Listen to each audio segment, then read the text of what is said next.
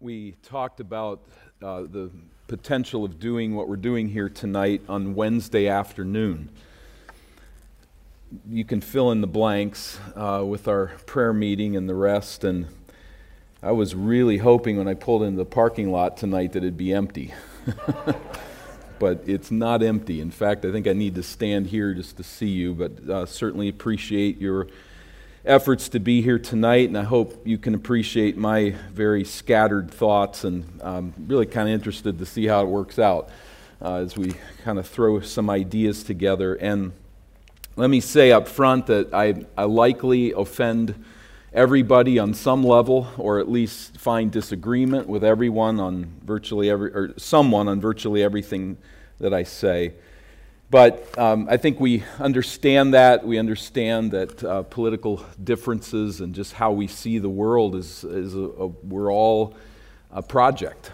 Uh, we're working on trying to think biblically and think through things. And, and I, I know that uh, there's undoubtedly some very strong opinions on some of these things. And um, I have certainly strong opinions. I want to try to avoid the opinions as far as possible, but it is not possible. We're having a, a political conversation in some sense. So my hope is not to focus on political views, but rather to think uh, biblically about the large picture. So pray for me as we uh, work to that end.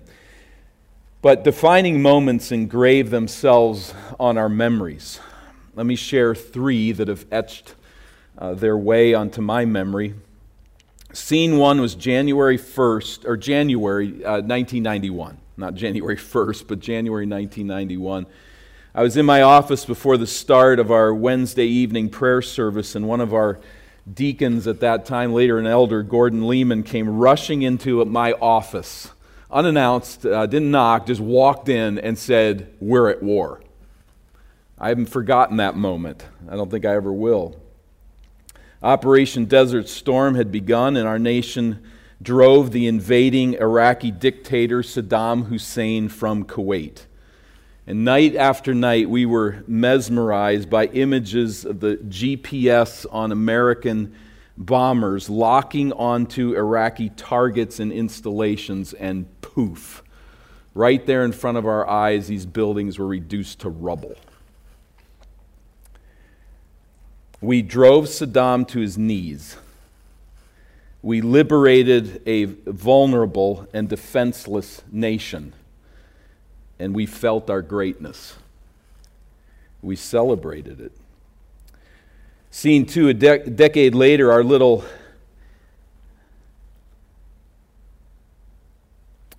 little um, Levi rushed into the room and informed me that mommy was watching TV. Mommy never watches TV in the morning, like ever. So I knew something big was happening. And he, want, he said that she wanted me to come watch with her, and so I made my way there quite quickly. In horror, we watched replays of two commercial air, airplanes slamming into the Twin Towers in New York City in a heinous act of terrorism claimed 3,000, nearly 3,000 lives there in Pennsylvania and at the Pentagon. Three days later, President George W. Bush stood on a pile of rubble at the Twin Tower site, still smoldering, and using a bullhorn, he expressed the nation's condolences to those who had lost loved ones and friends and workmates there at that site. Someone yelled out in the crowd, I can't hear you. And he took the bullhorn and said, I can hear you. And everybody laughed, but there was more than a laughter to it. It's, it's, they seemed to sense the double meaning.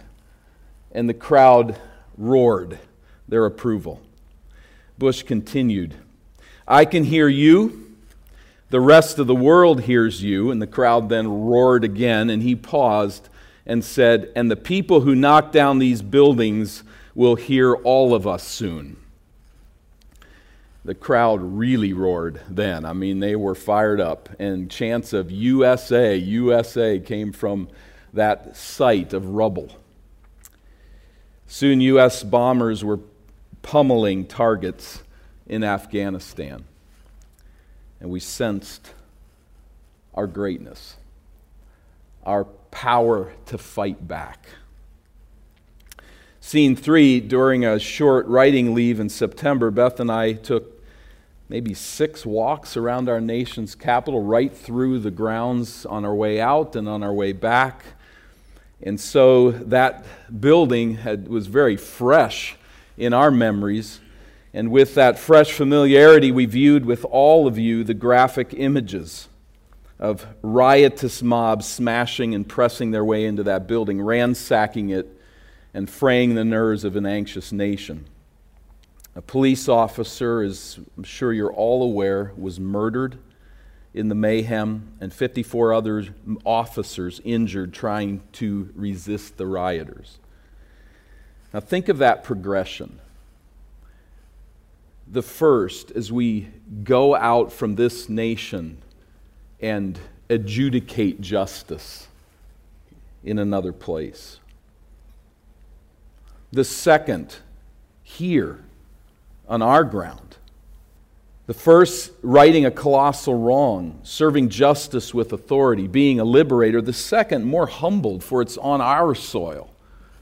What's happening to us by being done to us by terrorists. But once aroused, America showed greatness, I think, in a decisive response. To whatever degree that response was the best idea and warranted, all of that can be set aside. But we stood up and asserted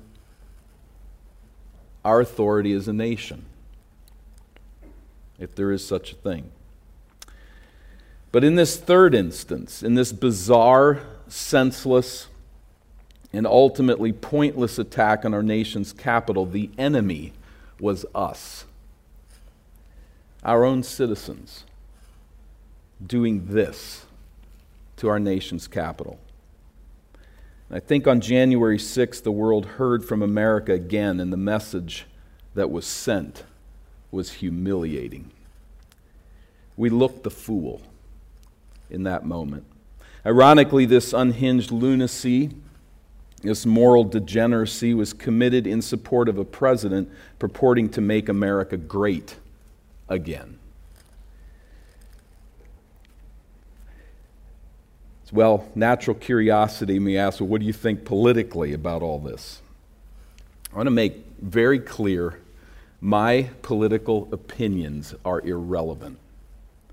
They are entirely irrelevant. To our relationship as a church, they're irrelevant. I think we all need to say that to some degree and understand that.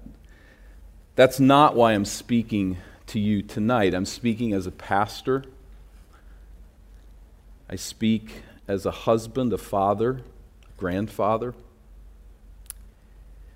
But my only goal is not to talk politically, but to help us think about our world in a manner that honors Christ. What I think politically is irrelevant. However, to tie up this part of our consideration tonight, let me make two counterbalancing observations to just make no one happy, all right? Uh, I don't know where this will go. I don't know what you all think. But first, anyone who insists that President Trump is not responsible for inciting the Capitol riot, I would humbly suggest does not sufficiently understand the nature of leadership.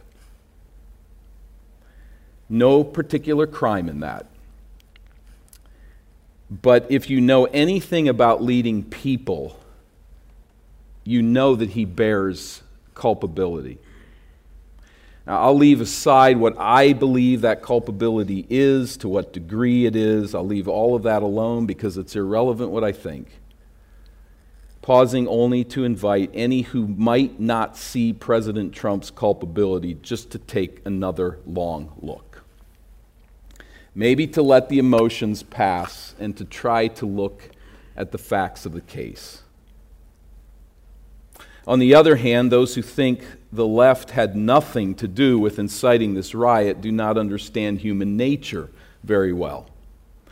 To cite just one point, when liberal politicians stand back for hours, if not for days, as cities burn and lawlessness prevails in the streets, so as to purportedly grant people the freedom of ideological protest, when they refuse to rebuke fringe elements to their left for inciting mayhem in our streets, they send a message to both sides that law and order is important for other people not for our team.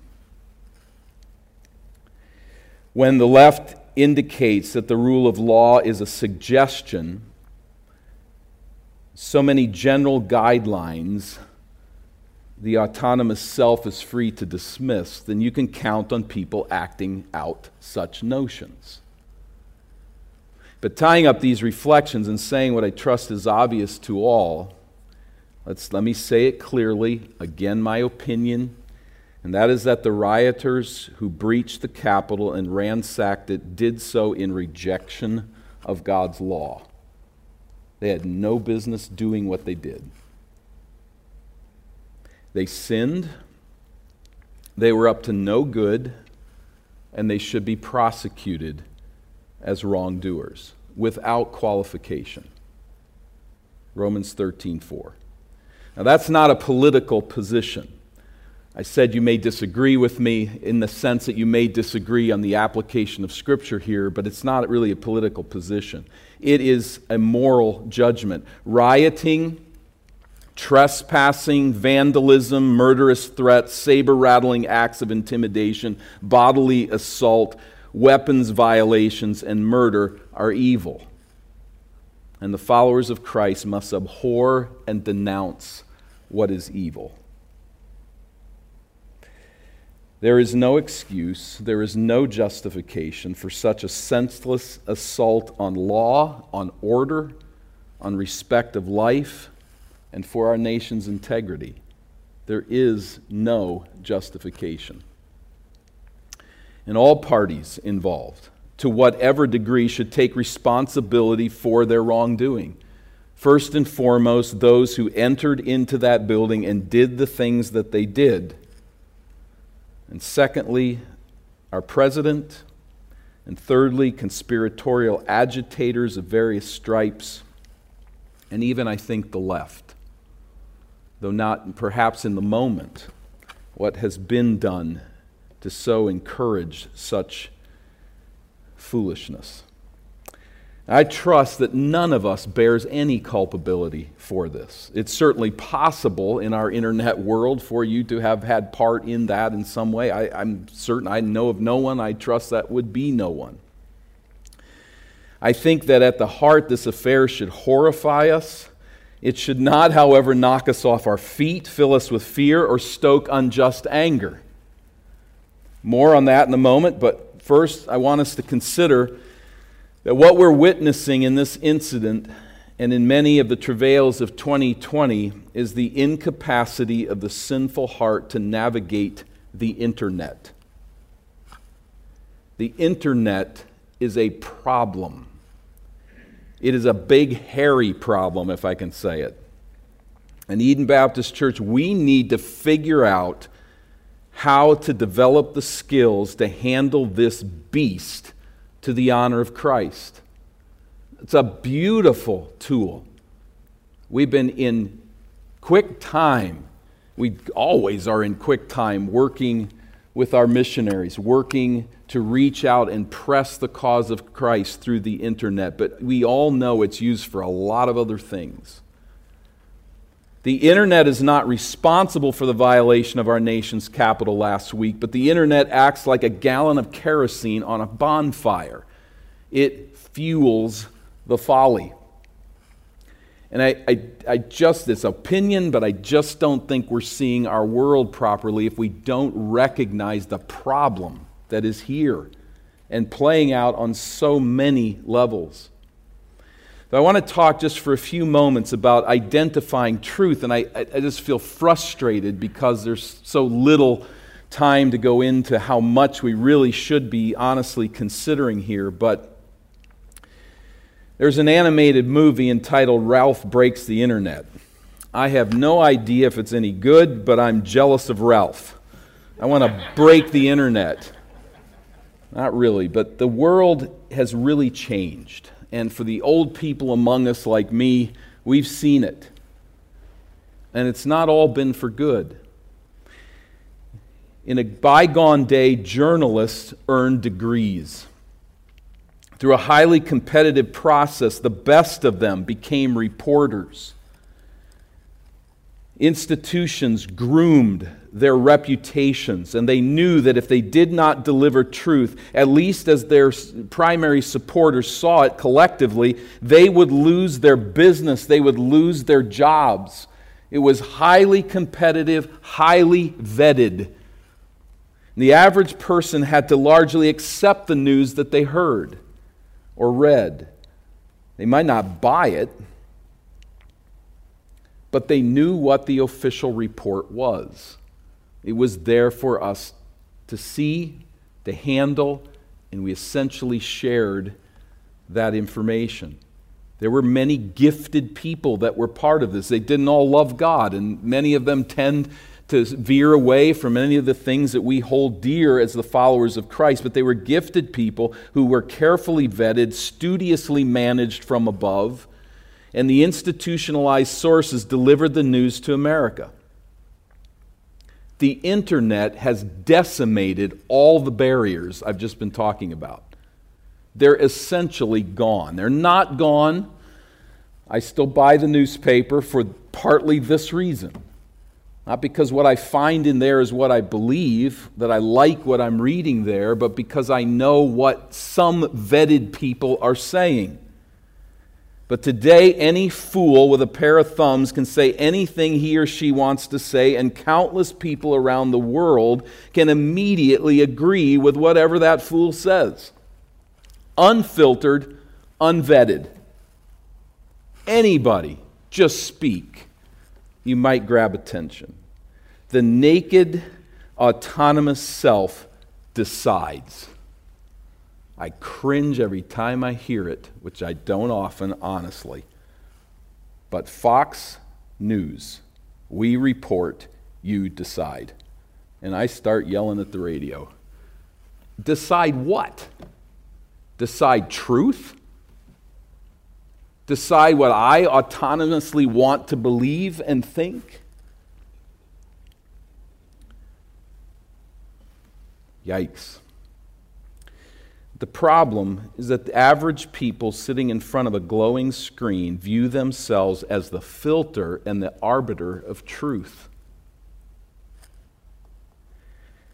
We're all there. We're all tempted that way. We sit there at that screen and think, I'm running the universe. I'm determining the truth here. I know what I'm going to set aside and say that's stupid, and I know what I'm going to take the report's there, the message is there, I decide. Now, of course, that's got to be the case. That's right on some level, but it's gone to a degree that we are playing God in front of a screen. Further, anyone can find someone on the internet who tells them exactly what they want to hear, and by mid afternoon, they can have an army of supporters across the globe all agreeing on this, this issue. Hyperbole, I know, but you know what I'm saying. If you want to believe the world is broken, that conspiracies abound, if you want to hear that there's a deep state about to take over the world, if you want to hear that Hillary Clinton is a pedophile who gets high on blood, that President Trump is going to declare martial law and imprison all the bad guys just before his second term, if you want to believe that Ralph is going to break the internet, or a three eared Martian visited McDonald's in Nebraska last week, you can find it all. Somebody will tell you exactly what you want to hear. What kind of turns you on and pushes your buttons and gets you excited? It's right there on the screen. And there's nobody telling you you can't read it, can't believe it, can't follow it. This, this is a clear and present danger that hits us on many levels. From fantasy land on the one side to the almost plausible on the other. This week I read a report of researchers uh, from Stanford. They believe that they have proven through scientific means and peer review that the lockdown measures taken to combat COVID 19, that is, the quarantine measures taken by the U.S. and other countries, were largely ineffectual compared to far less restrictive measures taken by countries such as Korea and Sweden. What's the most dangerous thing about that report? The most dangerous thing for Dan Miller is that it told me what I want to hear. I liked what I read there because that's what I've been saying all along. That's what I believe. And so that becomes now my truth. I have to take that information and hold it lightly. Is it true that the quarantine measures really were ineffectual? Is that true? As much as I want to believe that, I don't know. I can't prove it. They believe they've proven it, but I can't know. And I think a very irresponsible response on my part is to say, I knew it. Here's the proof. This is the way it is. Send it to a hundred people and run around telling everybody, this is the reality. I don't know. I, I think that I, I just use that as an illustration to say when you're on the internet and you see something that tells you what you really want to believe is the truth, be patient, exercise self doubt. We're all bent certain ways, and there are certain things that are very easy for us to believe. So let's bring it a little bit back now to the topic at hand the election. I think what's really at maybe at the heart or core of it in some sense of this whole break into the Capitol is was the election stolen? I'm not talking to anybody here, but just hypothetically, you believe it. It was stolen. The answer for a believer in that situation is patience. There are courts of law. Maybe in 20 years, they will confirm that the election was indeed stolen. I wouldn't hold my breath on that one personally, but hang in there. Was there fraud? I think it's fair to say there's been fraud in every election that the U.S. has ever had. Was it enough to turn the election against what was real? Well, as far as fraud, Democrats have also leveled the same charge in the past. So, fraud enough to throw off the election? Is it possible that what is really going on? I think some, so I'm trying to, I'm talking to somebody who's thinking this. Is it possible that what's going on is that we have a president who's incapable of admitting defeat? Might it just be that simple? Is it possible that he did not win in a landslide, as he claims that he just said that, but simply lost the election? The point is, you don't know. We need to come at this with humility to say, I don't know. Not sit in front of a screen and say, There it is. That's proof. I know the truth. You don't. I don't. It demands then that humility. That humility fuels patience. To say over time, the truth will come out. This is the problem with the internet. Everything, I mean, I'm this way now too. I've been trained. Three seconds, way too long. What's going on with my computer? It's supposed to be now. It's supposed to be right here. I get everything when I say, eh, what? It's stalling. Why is it stalling? It's been three seconds. Right? Well, in that environment, what we tend to think is I can have the truth now. I don't have to wait. I don't have to let history unfold and time to reveal what the truth is. Let me jump to the other side. The other side, we asked, did President elect Biden win the election? Oh, you know he did. You know Trump is lying. You know people around him are lying because they cannot deal with reality. But do you know with absolute certainty that there was no voter fraud? Do you know with absolute certainty that maybe something could change in some way? You don't know. Come at it humbly. Come at it patiently. Let things unfold. God has this. He will sort things out. There's no justification for despising confused people as you see it. But the internet trouble goes a lot deeper.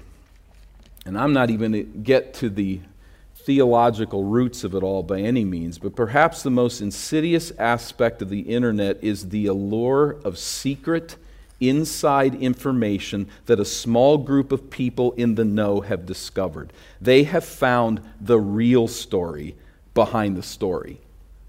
So claims the storyteller telling the story. People, Eden Baptist Church, the family that I love, we must exercise discernment. We've got to exercise discernment. Attention getting, alarming news flashes, the promise of the inside scoop, the promise of this is what's really going on, this is what's really happening, should be an alert to us to stop and think and be wise. Conspiracy theories, these wild eyed predictions of the end of the world, of massive societal meltdown, of apocalyptic horrors, recognize how these sensational declarations are silencing the Word of God in prophecy. They're pushing God out of the way. They're taking his revelation and setting it aside and saying, This is what you should be focused on. This is the important, this is what's really happening in the world. And it really connects to ancient Gnosticism, which has been a problem with biblical Christianity from the very start. Gnosticism was the sense that there is this secret knowledge that the inside circle has, the real story behind the story. And it got mixed up with Christianity in many people's experiences. This stuff is poison. It offers an egregious opportunity to waste your life, to squander your time, to enter into a fantasy world that detracts from our calling as Christ followers.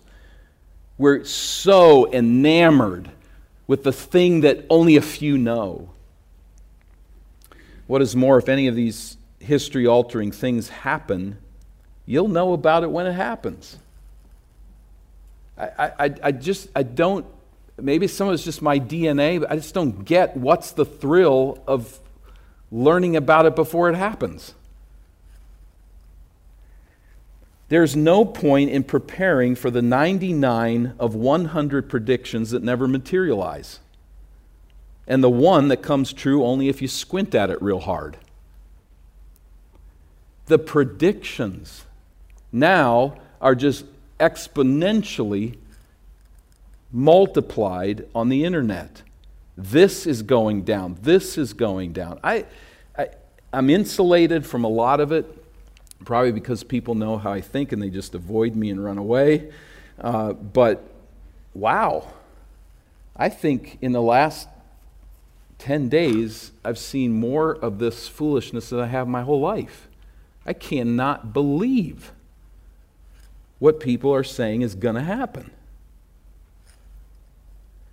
Now, you look at that, and there's, there's no human being that can stand here and say it's not going to happen but it's not going to happen. Does that make sense? I, who knows? This or that may take place.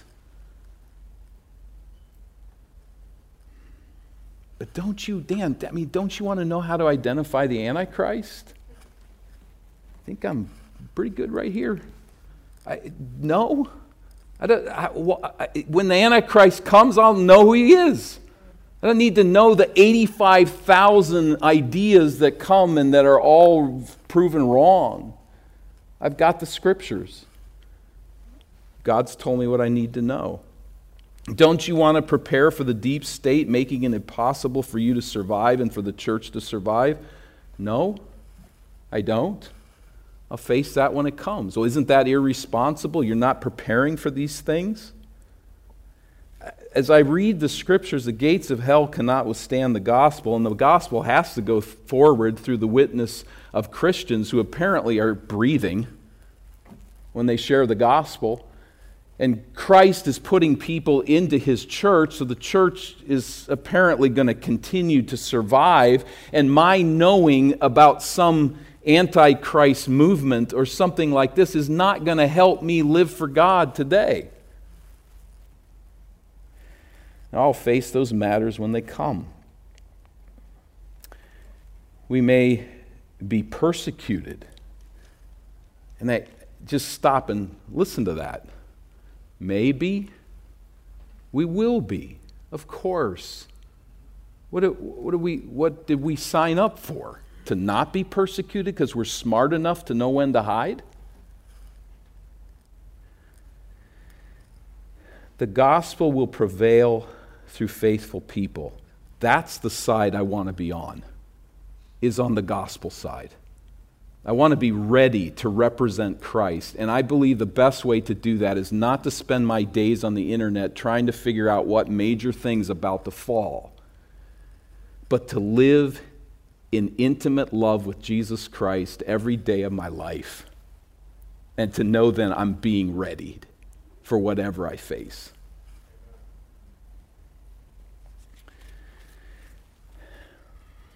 There's a guy I've heard about maybe somebody here knows who it is. I won't name him, but he got into this stuff a long time ago. And, you know, all the, I mean, Antichrist has come about 28 times and he keeps changing his views and all this stuff. But he had a lot of money. And so he bought a bunch of land in Colorado and he put a big, huge fence around it that would, you know, kill most anybody that tried to get over it or near it. I don't know if it's electric or not, but I mean, it's like a major fence. And he put enough food to stay alive for the rest of his life, I assume, and a whole bunch of ammunition and guns and that kind of thing. And, and, and, and this is a Christian who's smart enough to know that the Antichrist is coming. And forgive me, nobody knows who it is, I hope, but I'd say, and dumb enough to spend his whole days holding a gun waiting to shoot somebody that comes over the fence to take his food. Kind of looks like Jesus, doesn't it? What are we thinking? What are people thinking? The scriptures tell us everything we need to know about the Antichrist, which isn't a whole lot. So, if you're digging down deep on the internet, you're hearing about the need to stockpile food or purchase guns. You're hearing that the internet is going to shut down and the world's going to end, or that President Trump is declaring martial law, or the like. I, just one Christian to another, can I just say stop? I, am not aware of anybody doing that here. I, I really am not. I just know we're seeing piles and piles of it. Just stop. It's Gnosticism. It's, I don't have enough in the scriptures to keep me busy and to draw me to Christ, so I've got to go to these other sources of information that the few secret people know about. And let me take this one step further then. This goes not only to Gnosticism, but really into plain old fantasy land. It supplies, this, this whole process supplies a sense of self importance that I'm part of something big and I'm doing something. Even if I only play a small part, it's an important part, and I, I'm playing that part. The idolatry of this orientation should be evident to each of us. We are part of something big, something much bigger than some ridiculous conspiratorial fantasy land. We are citizens of Christ's kingdom here on earth as his ambassadors. More on that in a moment. But we're not here to warn people about unprovable conspiracies. We're here to point people to Christ. And this, this secret knowledge that then leads ultimately to fantasy land is where I think a lot of these rioters were at, to come back to them. I, I, I really struggled with confusion when I'm looking at these images of these people breaking into the Capitol and just saying, what on earth do they think this is going to accomplish? It's an utter fool's errand. I, I was helped by somebody who understood the psychology a lot better than I do. Maybe there's truth in this. But he argued that they're not trying to affect change. They're simply caught in a deep web of fantasy play. Well, that's, that's possible. Pushing into the nation's capital and venting their anger made them feel important, that they had a part to play in something big. It was a gross display of Gnostic pride, but they were on the right side of history. They were the heroes. Did you see how many took selfies? Isn't that pretty much the last thing you want to do? To, you know, produce electronic evidence that you were there? No, that's the first thing they want to do. It's fantasy land. Look what I'm doing. I'm doing something big. I don't know if they recognize they're a pinprick of the population, and there is nothing they're going to accomplish for good. But they got a selfie. If justice is served, they'll soon be working to get on the right side of the gangs that rule the prison that have become their new home. And I don't have a whole lot of compassion when it comes to that. It's pure fantasy, and once someone has fallen into that pit, it's hard to get them out of it. Again, I'm not talking to anybody here, and part of what I'm saying might just be as you talk to others and just to get stabilization. But as we start to head down this road of the fantasy that comes in the internet, there is grave danger there. And I think this Capitol breach is an example of where that can take you you completely lose track of reality. And suddenly you're in there and they're acting out some sort of video game. They clock a policeman in the head with a fire extinguisher as if he's going to hop up like they do in the movies. No, you killed him.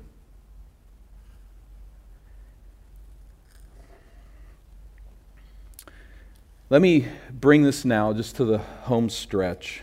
And what I think is for us most significant is to overcome identity confusion. First of all, our true identity. We are united with Christ and we are called as ambassadors for his kingdom. Respect for national identity, absolutely. Responsibility for this country, yes. But when we say things like, if the left wins the election, we will lose our country,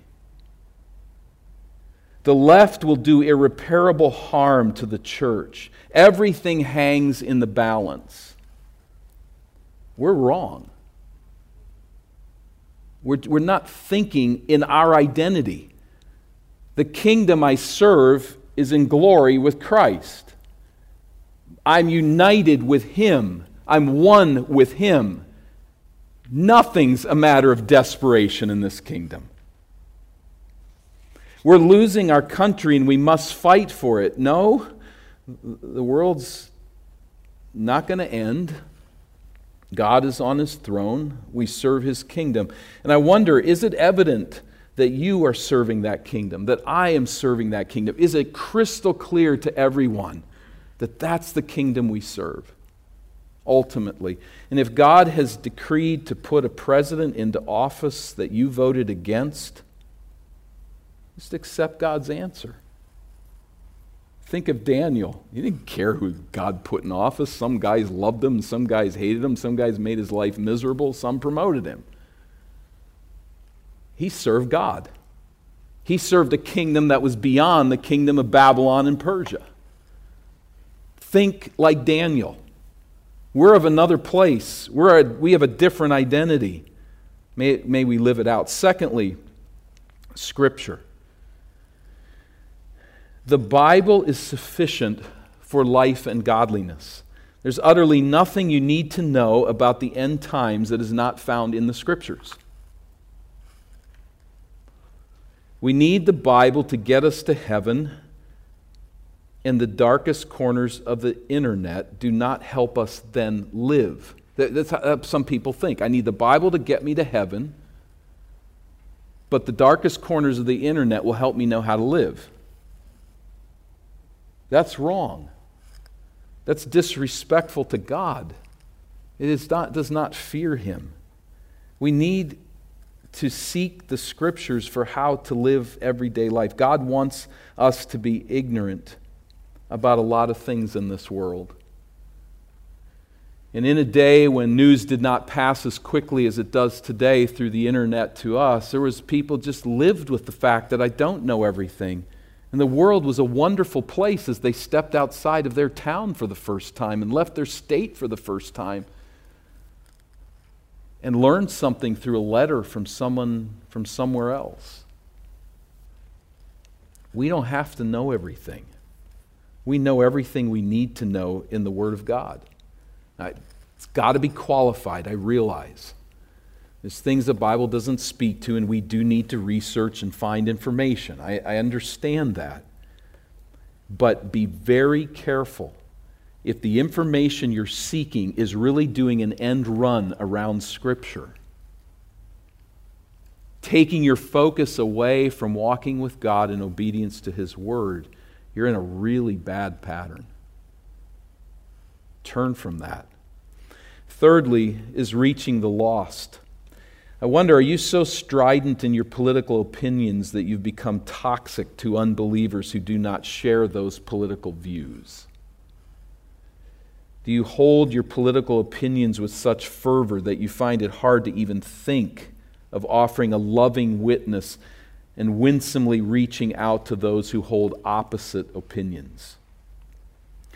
If your political energies, your political focus are so strong that you hate certain unbelievers or you want nothing to do with them, you despise them, you are not thinking like Christ.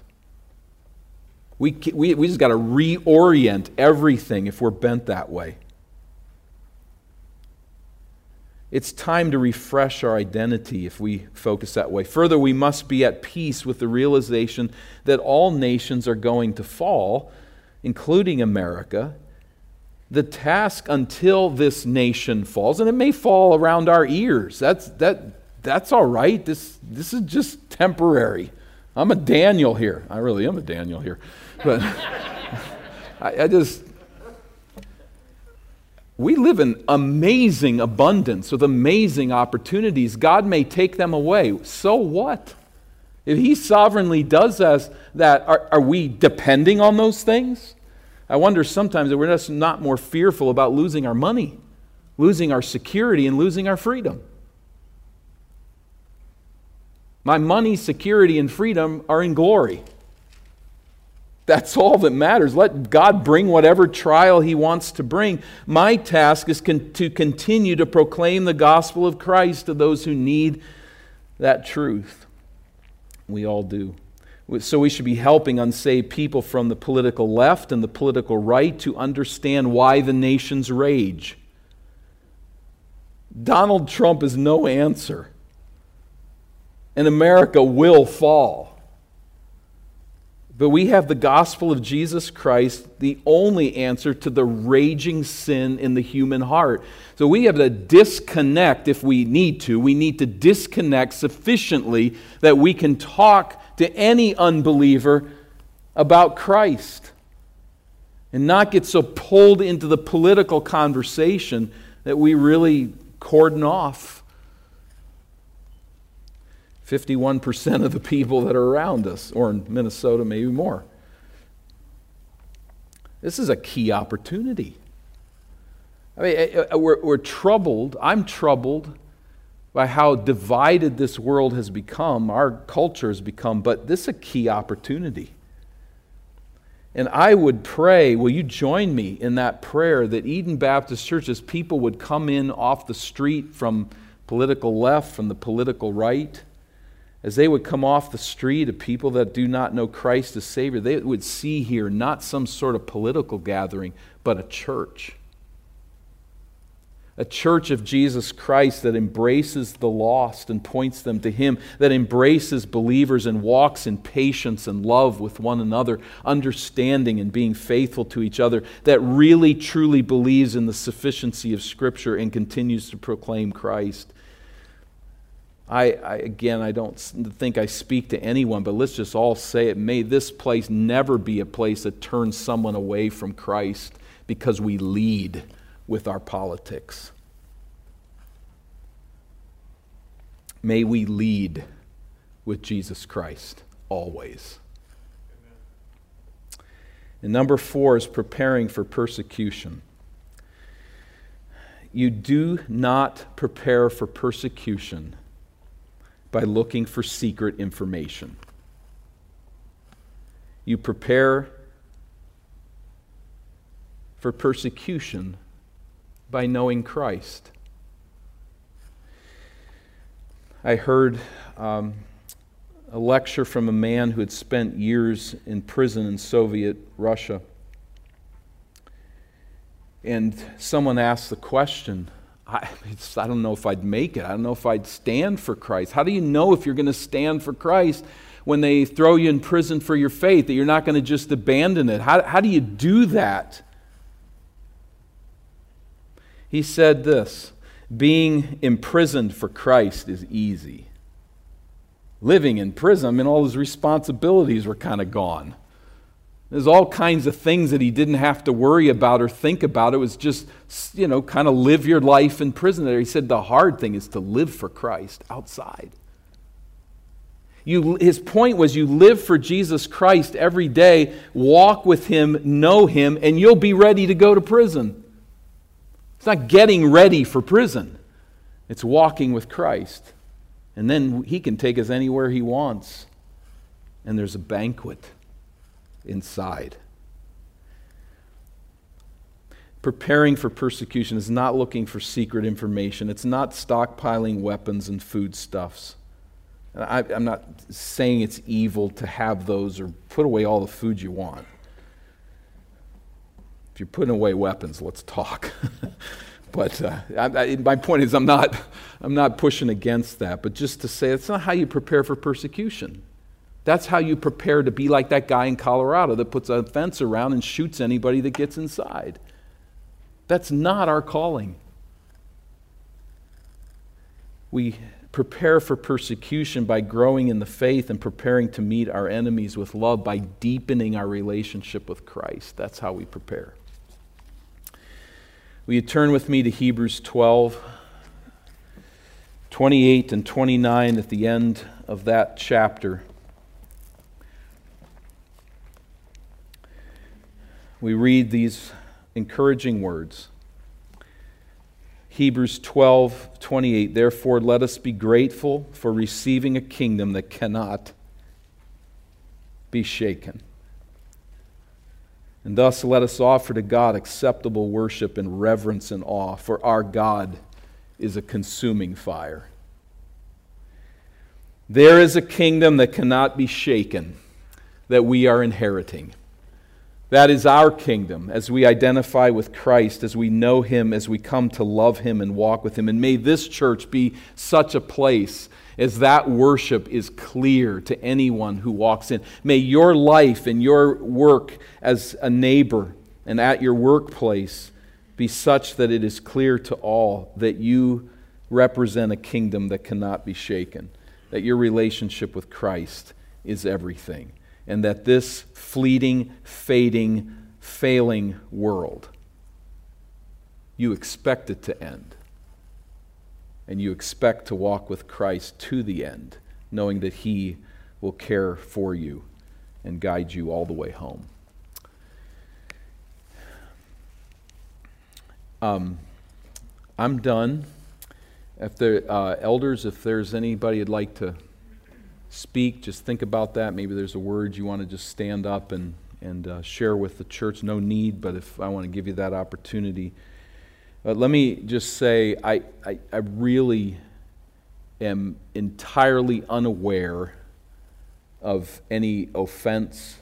But if you've taken offense by anything that I've said, I want to demonstrate to you exactly what I'm talking about to love you, to hear you, to interact with you, to hear what you have to say. So please understand, I one guy standing here speaking off the top of my head. Uh, it's a little dangerous. But if there's offense there, don't be turned off by me. Come to me, talk with me. I'm happy to meet with you and to think through these matters. But I don't think the world changed on January 6th. This is a bit of a bump in a road for us as a nation, perhaps. Might be really tough days ahead. We might enter into persecution, we may not. I, I, I don't know. But as we go forward, everything stays the same. We walk with Christ day by day. We live as his church until he scatters us, if he would. And, and, and to that end, we labor. Anybody have something to say? Uh, elders, come ahead. Rich, are you here? Where's Rich? He's to your left by the sound booth. Rich, anything? Do you have anything you want to share? Come on up if you do. Um, Eric, did you want to say anything? Rocky, Dave? Either of you guys? Anything? Eric's got Come take the mic. Just as uh, I'm processing this, and as even, thank you, Dan, first of all, for your words tonight. I think truth matters. And as we've heard tonight, the truth that we know is in the scriptures. And it's all we need for life and godliness. And as I've thought through these things, and we're a church, and a church shepherds one another and cares for one another and points one another to the truth. And so we point one another to Christ. And I, have I've been told by some that I know that would maybe entertain some of these thoughts that Dan has spoken against, that uh, those of us maybe in the church just simply aren't aware of what's going on in the world. And if I have to leave the church to pursue what I believe is right, I'll do so. And I think that's so devastatingly wrong. The truth is in the scriptures. And as a church, we're called to shepherd one another and point one another to that truth. And so it is important that we have these discussions not to get our political views out there and to prove everyone right or prove me myself right and everyone else wrong. It's to remind one another that we're walking together in the truth. And let's do that. So Thanks, Eric. Um, I'll just share a couple quick closing thought, thoughts, then I'll pray and we'll be dismissed. Um, but thank you, Dan, for sharing that and all the work to put it together. And I know you would have loved to have had more time, and you probably want a part two and three and four. You don't? Okay. All right. Um, we, we will not schedule that then. But, um, but certainly. Um, the next installment is Sunday morning. Amen. Next installment, Sunday morning, Ezekiel. Yes, and there will be confidence in that word because it's from God. Um, just a couple quick thoughts. As I've wrestled through these last several months, um, growing up, um, I think I'm grateful for just the strong teaching I had on our country, our heritage. So much there to be grateful for. Um, my father taught history American history was his specialty, and um, the deep, just as I have been observing and processing what's been happening, um, just a couple things as Jolene and I have been talking through this. Dan talked about the well, there, there's network news. Obviously, we can watch on TV. There's the internet. We can we can take news in 24/7, right, from our chosen platform. Um, and I, I've just noticed, um, I think there's just some spiritual dangers that we should be aware of, that I'm sensitive to. Um, a couple things is, is I'm constantly focusing on how horrible everything is and how horrible all these other people are, how horrible everything that's happening. I think there's a couple subtle things that, that can happen in our hearts, just we should be aware of. Um, one is the constant narrative we can hear is that these politicians and these policies are the problems. And the, these right politicians and these right policies are the solution. So, so it's almost like there's a little mini gospel there, right? This is the problem, and this is the solution. And I can kind of get caught into that storyline, that narrative. And that can kind of consume me and become, in a sense, my worldview, right? But what does God's word say? What is the narrative in Scripture? Fundamentally, what's the problem? Right? It's me. It's sin, yes, but even deeper than that, it's my sin. Like I'm the problem. And the good news of Jesus Christ is the solution. So we can, we can, I think, if we're not careful, a, a, a, an excessive news intake can feed our self righteousness. It, it feeds our Phariseeism, really, right? So the parable in Luke 18 of the Pharisee and tax collector, do you remember that guy? So we can just convince ourselves I'm on the right side of the issues. Thank God I'm not like those Republicans or those Democrats. And without even realizing it, what have we become? We're like the Pharisee. In our self righteousness can just get fueled. And that's just a dangerous thing. So we just have to be aware of that. So, so for me, the less I take in of that, the, the less I'm tempted to kind of fall into that I'm right, everyone else is wrong kind of mindset. So we need to be aware of that um, and just recognize the narratives of Scripture is I'm the problem and Christ alone is the solution. And then just finally, Dan talked, super helpful. He talked about preparing for persecution, um, not by looking at the secret info, but by knowing Christ. As a parent of young children, I can't help but be thinking about okay, I need to prepare for persecution, but I've got to preparing my children for persecution. And if the Lord tarries his return, they're going to have to prepare their children for persecution. So I think it just heightens the call to focus on what matters. My kids are not going to be helped 10, 20, 30, 50 years from now if all they're seeing from me is a bunch of whining and complaining about how we're losing our country and how dumb this president or this politician is. It's not going to help them, right? They need to be seeing parents who are loving Christ, who are loving his church, who are pursuing God, who are showing them what is necessary to persevere and to endure. And I mean, it's possible maybe for some people to pull off having their nose over here in the news all the time and doing that.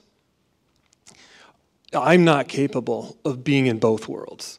I've got to be focusing on Christ and His Word and the church, and that's what our children need. That's what their children need. So, um, just some thoughts, and, and, I'll conclude with this, but um, we hear a lot, and I hear a lot about we got to fight. We got to fight for our freedoms, right? Even going back in our nation's history, right? From the beginning. I'm not saying it was all bad, all wrong, but it's it, those people in D.C. a week ago, Wednesday. We got to fight. We got to fight. And so I've, I've asked myself, okay, well, what does that mean? What does that look like? I, yes, I, I value religious liberty. I'm a Christian first of all. So, what does this fight mean? And, and I think the answer comes sort of in the stream of what Dan shared. Well, what does Scripture say fighting looks like for a Christian? Like it's in the Word, the imagery's there. And Ephesians 6 is perhaps the main text. What do we fight against? What are we warring against?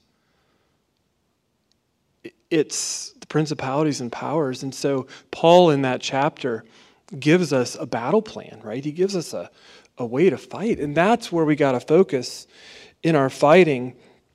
Um, we don't fight like the world, but we do battle, right? And, and I'll end with this quote from, from a, um, a woman named Abigail Dodds. And reflecting on this, she said, How do we fight like Christians when so many are defeated or gone astray? Sing a hymn, pray in the Spirit, teach the truth of God's word to your children Respect your husband. Don't be frightened, but fear the Lord. Love the brothers. Do good to those who persecute you. Build, build, build on the foundation of Christ. Be confident that He has won the battle. Live like it's true because it is. God has won the battle. Remember the better country to come and beckon others to an everlasting kingdom where there will be no darkness, and tears will be finally wiped away. So now is the time for being who we are God's beloved children, stable and steadfast, offering hope to a lost world. And after having done all, we stand. So may that be true of us. May we fight, not as the world but as God's people. And may He give us grace as we strive to pursue Him during these very difficult days of, um, of all that's happening in our world. I'll pray and we'll be dismissed. Father, we're so thankful for um, tonight and the encouragement we've received. We're grateful, Lord, for Pastor Miller's um, commitment to truth, his desire to help us as a church think through so many significant things that are just sort of part of our world and we, we can just so easily absorb. Father, we're grateful for um, his leadership and his wisdom and discernment and insight. So thank you, Father, for um, all of his labor to help us in this regard. Father, help us as a church to be wary of the internet, to see it as a good gift, but to not let it consume us, and not to get sucked in to the traps and pitfalls that are there. Father, help us to see ourselves above all, not as Americans, but as citizens of heaven. Lord, may one another as members of this church May our neighbors and coworkers and friends look at our lives, see how we're thinking and responding, and have no question whatsoever where our heart's loyalty lies. May there not be a question that we see ourselves as citizens of another land, exiles here on this earth.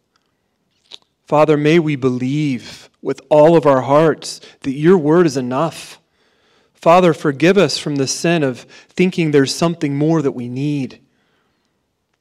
God, help us to love your word and be content that you've given us everything that we need for life and godliness. Father, as we recognize this world is passing away, eternity is coming, help us to reach the lost.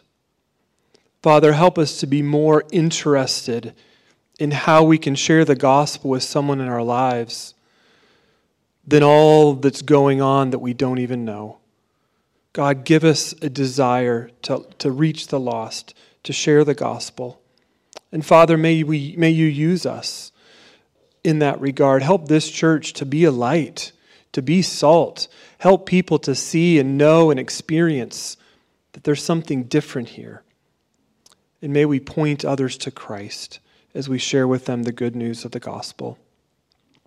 And Father, we certainly do not in any way, shape, or form relish the thought of persecution and increasing persecution in the years ahead.